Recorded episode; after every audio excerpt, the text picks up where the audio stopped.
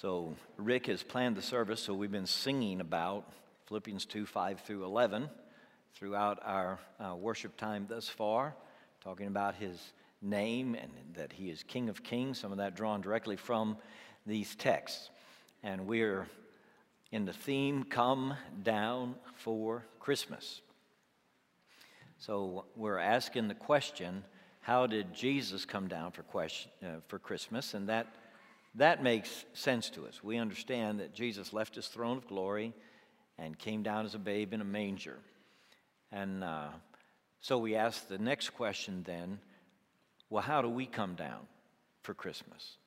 If we're to have the same mindset as Jesus, how do we come down? Let's read the text together. I'm going to start in verse 5 of Philippians chapter 2, where it says, In your relationships with one another, have the same mindset as Christ Jesus, who, being in very nature God, did not consider equality with God something to be used to his own advantage. Rather, he made himself nothing by taking the very nature of a servant, being made in human likeness, and being found in appearance as a man he humbled himself by becoming obedient to death, even death on a cross. Now, this translation of the Bible starts out with this in your relationships with one another.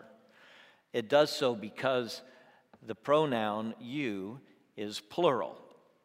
In the King James, it's uh, let this mind be in you, which was also in Christ Jesus. And you don't get the idea that the you is plural. What the Apostle Paul is dealing with is the attitude we have in our relationships among one another in the church of Jesus Christ, in our small group, in our care effect team. What attitude should we have? What kind of mindset should we have as we go to work, as we fellowship with other believers and even un- unbelievers? What sort of attitude should we have? Now, Jesus is the supreme example, all right? I hear people contest this and say the question, what would Jesus do, is not relevant to a Christian.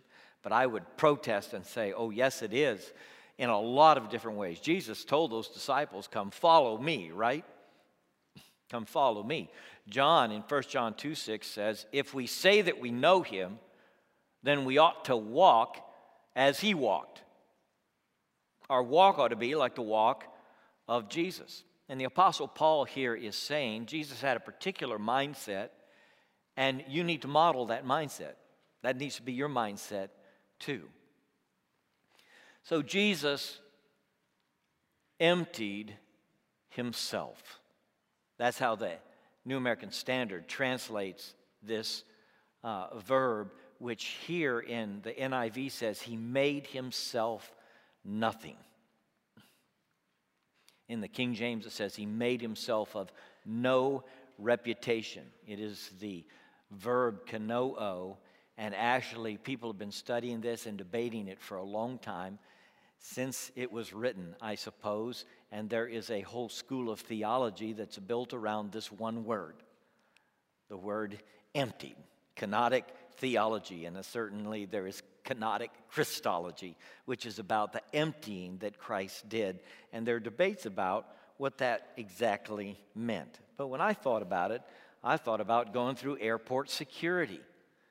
Don't you love that? How many of you just love airport security? You, yeah, you, you get there and you think, man, I can't hardly wait to take off my shoes, take off my belt, put my wallet on a this cart and let it go through the little black curtain with my phone and my keys and everything important to me, my glasses, the change in my pocket. They want everything, okay? And so you stand there and you uh, empty yourself. You put it all in, but you know you're going to get it on the other side. You're doing it so you can get through. You can accomplish, you can go where you need to go. Well, Jesus emptied himself in that way. He did not permanently surrender any qualities of deity, but he hid his majesty and glory in a cloak of flesh. Now, the glory of God was revealed to the shepherds in the field that morning that Jesus was born. But he just looked like a babe in a manger to everybody that saw him. And his glory was not really fully revealed through his whole ministry here on earth, although there was the Mount of Transfiguration where he became a, in a brilliant, shining white light and was transfigured, the scripture says, before them. And Peter, James, and John, who saw the transfiguration, were never the same after that. And they refer back to that mount where they saw him in his glory. So he was fully God, even as he was fully man. This is our understanding of Jesus and who he was. But he laid aside those qualities of uh, deity that he might become one of us. He came down for that first Christmas. He came down from his throne, came down from the center of the universe, down to a stable, to a field outside of Bethlehem, to a manger. And what does that mean for us? It occurred to me that maybe coming down for us is not quite like it is for Jesus, but we follow in a similar way. The Son of God is perfect, we are not. And perhaps the call this Christmas, and I want you to hear this the way I intended, okay? Come down off your moral high horse. Okay? This Christmas, just come on down out of that seat of judgment on your friends and family.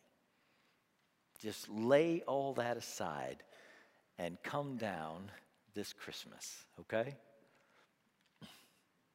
Make yourself nothing. Make yourself, not somebody doing this to you, make yourself of no reputation. Set all your credentials aside and come down this Christmas. Your children will be delighted to sense this in you that dad loves me and I don't feel judged when he looks at me this Christmas.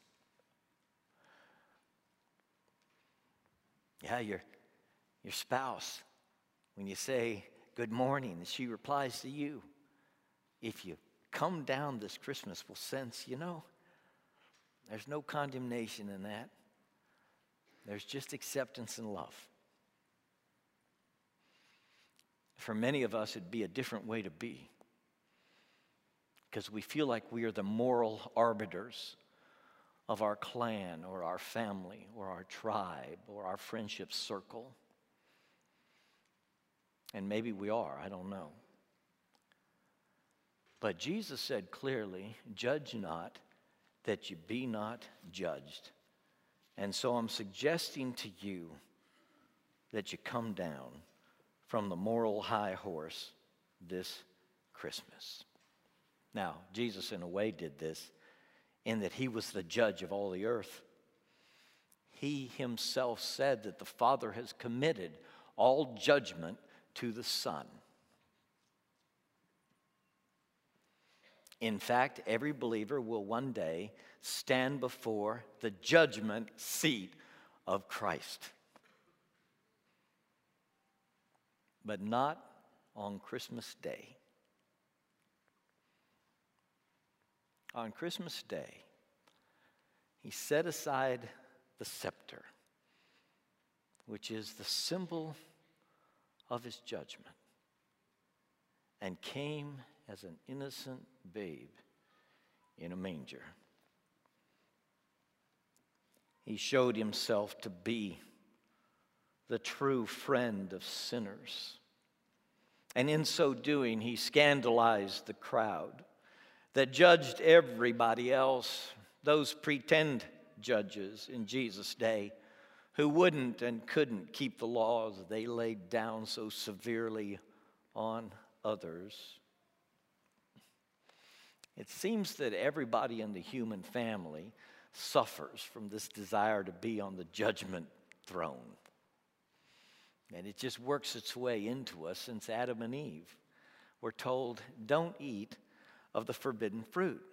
Well, what is that forbidden fruit they ate? It is fruit from the tree of the knowledge of good and evil. The tempter said to them, You're going to be like God. You're going to be so wise. Did God say you would die when you ate of this fruit? You shall not surely die. You'll be like God. God Himself, you'll know good and evil. And so we have this tendency in our heart. We want to be up there, the moral arbiter. We want to sit on that judgment seat. And our family senses it, and our kids sense, our friends sense that place where we are. And so I'm suggesting that you just come down this Christmas. We know in our hearts it's not really a fit.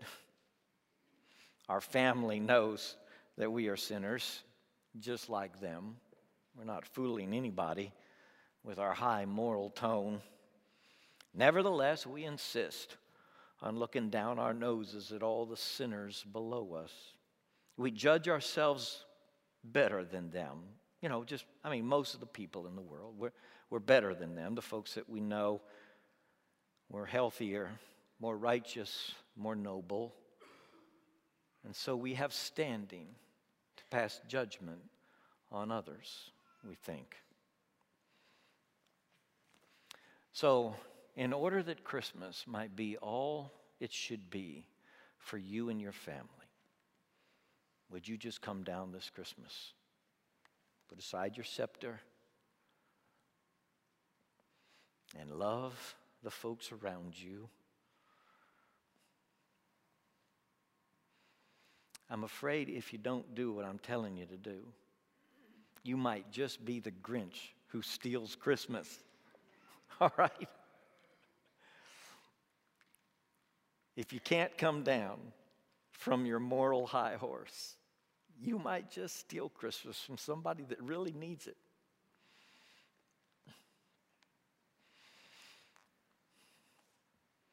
Maybe you think about those fishermen that Jesus called. Maybe they were coarse and profane, I don't know. And you might pass judgment on those that Jesus befriended. And if you did, you just might steal Christmas from them. That tax collector that Jesus decided to love, maybe he's not somebody you want to hang around. And he gets the sense that you have this moral superiority. And in your judgment on him, not hanging around those kind of people, you might just steal Christmas from him. He really needs it. A woman caught in adultery, maybe you want to throw her at Jesus' feet too. She's wrong. She was caught. She's dead wrong. The law needs to fall upon her. And in your judgment of the one who has erred, you might just steal Christmas from her. Zacchaeus just wanted to see Jesus. Forget about his past and all the bad things he'd done. He just was running to see Jesus. He's like those shepherds. Let's go and see. Gail DeBoard sent me his Christmas meditation. It was built around that thought. Let's go and see. That's all Zacchaeus wanted to do was just go and see. But the crowd murmured and complained. He's not the kind of people we want hanging around us, and we don't want Jesus hanging around him. And Jesus picks up the murmur and he goes to Zacchaeus' house. And salvation comes to Zacchaeus' house. But for your Zacchaeus, if you sit in moral judgment when he just wants to see Jesus, you might steal Christmas from him. The sad thing is, that if you have this sense of self righteousness that gives you permission to judge the people around you. You might just steal Christmas right out of the manger. For the whole point of Jesus in a manger is that God has sent a Savior the sinful people like you and me. And if I am comfortable in the works of righteousness that I myself have accomplished, then I don't need Christmas. I don't need a Savior in a manger, thank you. I'll go on my record and stand before God. And I'll bet you my good will outweigh my bad and you just stole Christmas from yourself. Yeah. The law came through Moses, John noted in his prologue. Grace and truth came through Jesus. There's something about this babe in the manger that will not allow you to ascend to some high moral authority. There's something about the innocence of the babe. The scandal of Christmas is that God would become flesh. It seems morally impossible for the Almighty to be clothed in weakness and corruption. Some insist on moral grounds that it cannot be true, that God could not become a man in Jesus of Nazareth. The perfection of deity would never stoop to such a position of vulnerability and need. And I feel their discomfort with the idea of God's incarnation in Jesus. How could a perfect God? After all, endure such proximity to sinners, to be born into an imperfect family where jealousy and envy and anger and fear are up close and personal, to be exposed to the foul language, the filthy jokes, and the faulty judgment of humans. It is incredible that a perfect God would become a human. The central truth, though, of Christmas runs counter to our natural inclinations and our own moral judgments. Knowing ourselves, we suppose that perfection could never be clothed in flesh.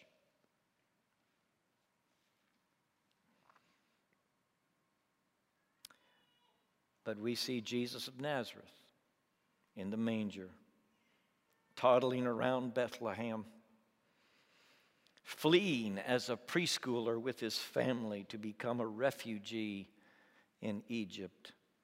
We see him in the temple discussing lofty ideas with his teachers. We imagine him a teenager going through those messy, difficult adjustments to life as he achieves adulthood.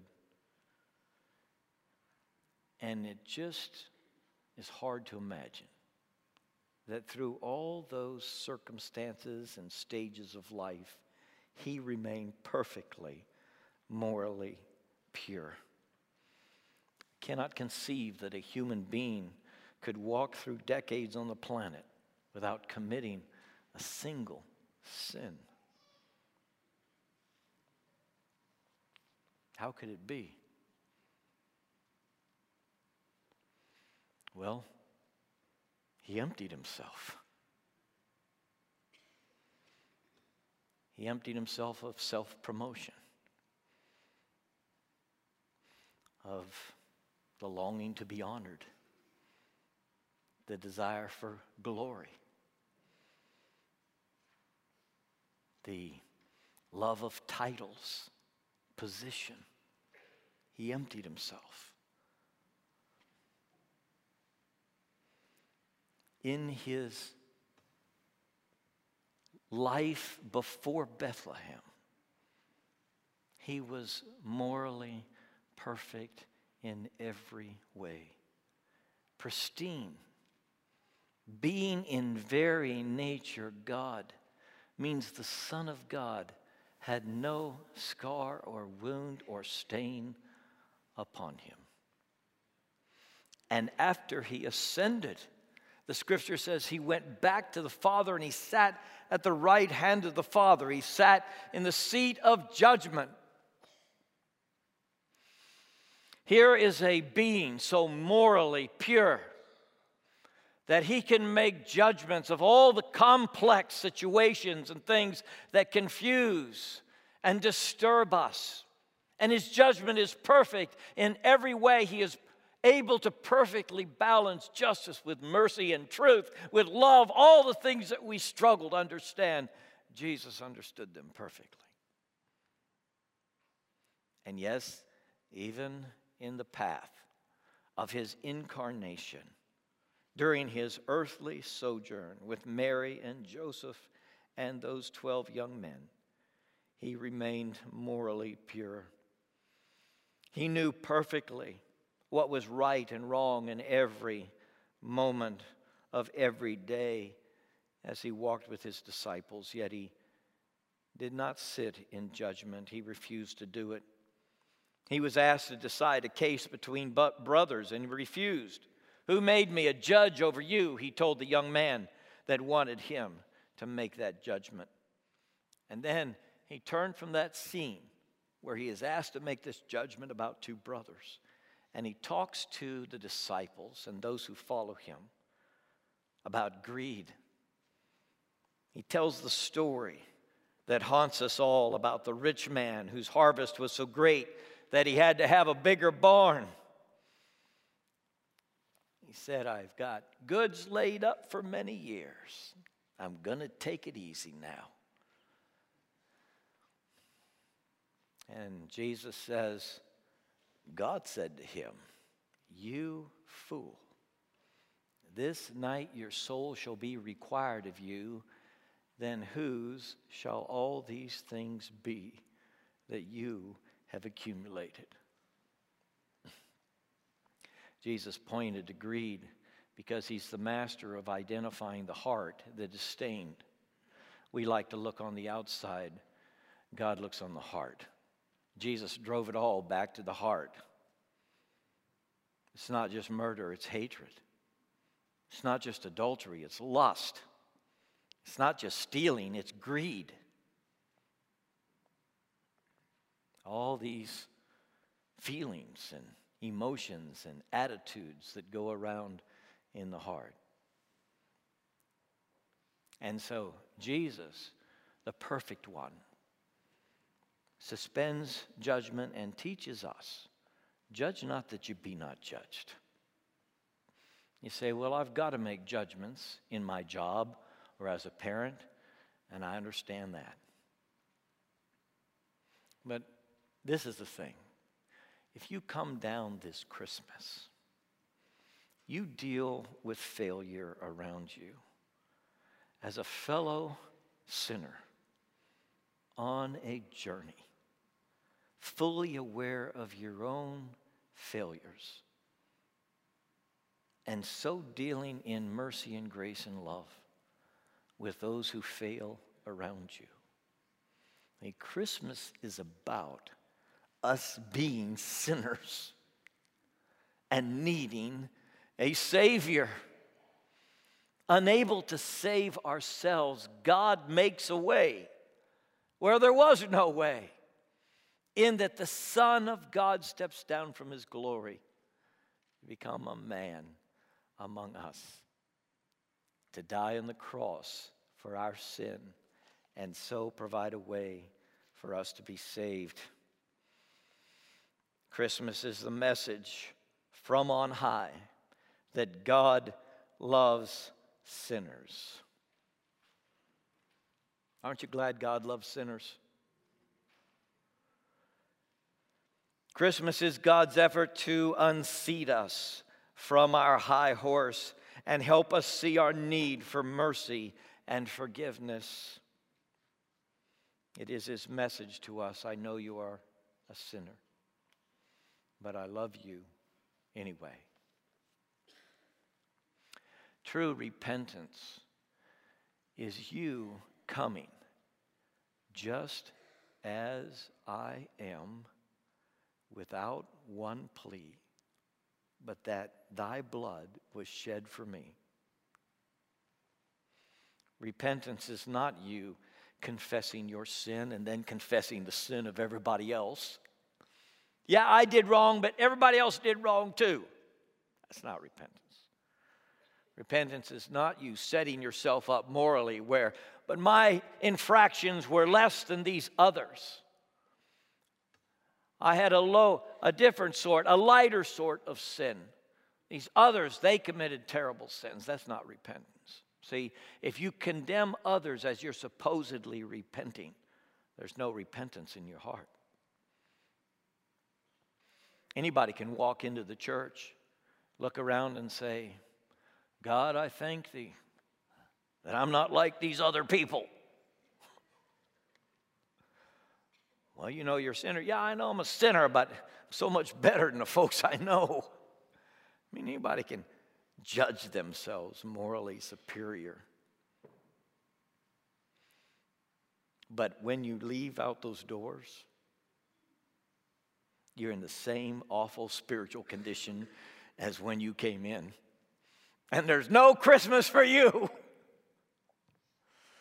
Content in your self righteousness, willing to condemn others, saying you are better than they, taking that spot there on the moral high horse, you just lose the opportunity to enjoy what God did for you at Bethlehem and Calvary.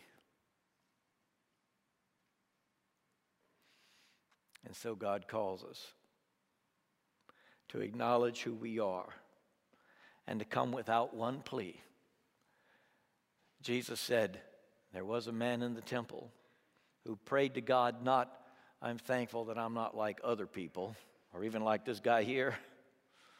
He says, The fellow here, he wouldn't even lift his eyes up and look to heaven. He was so broken about his condition. And all he could say was, Lord, be merciful to me, a sinner. I don't know about those other people.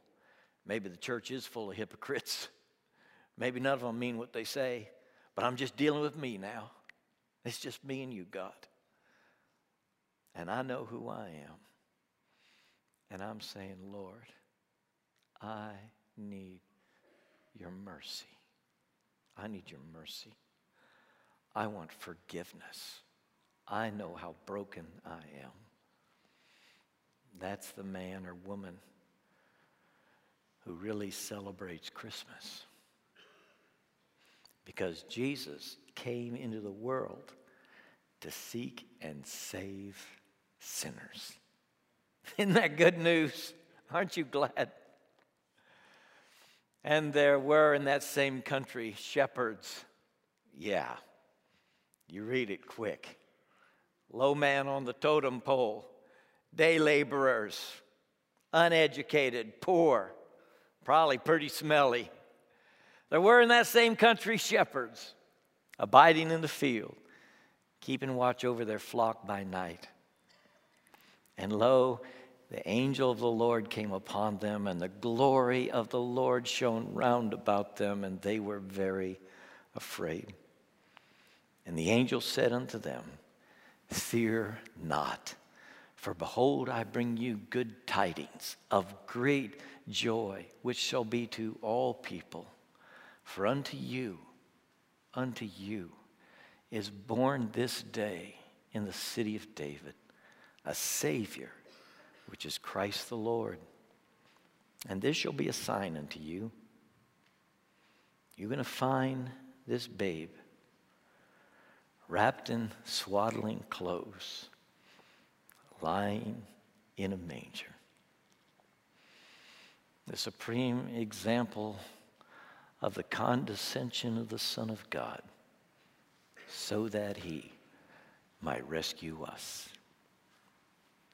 Bow with me, please.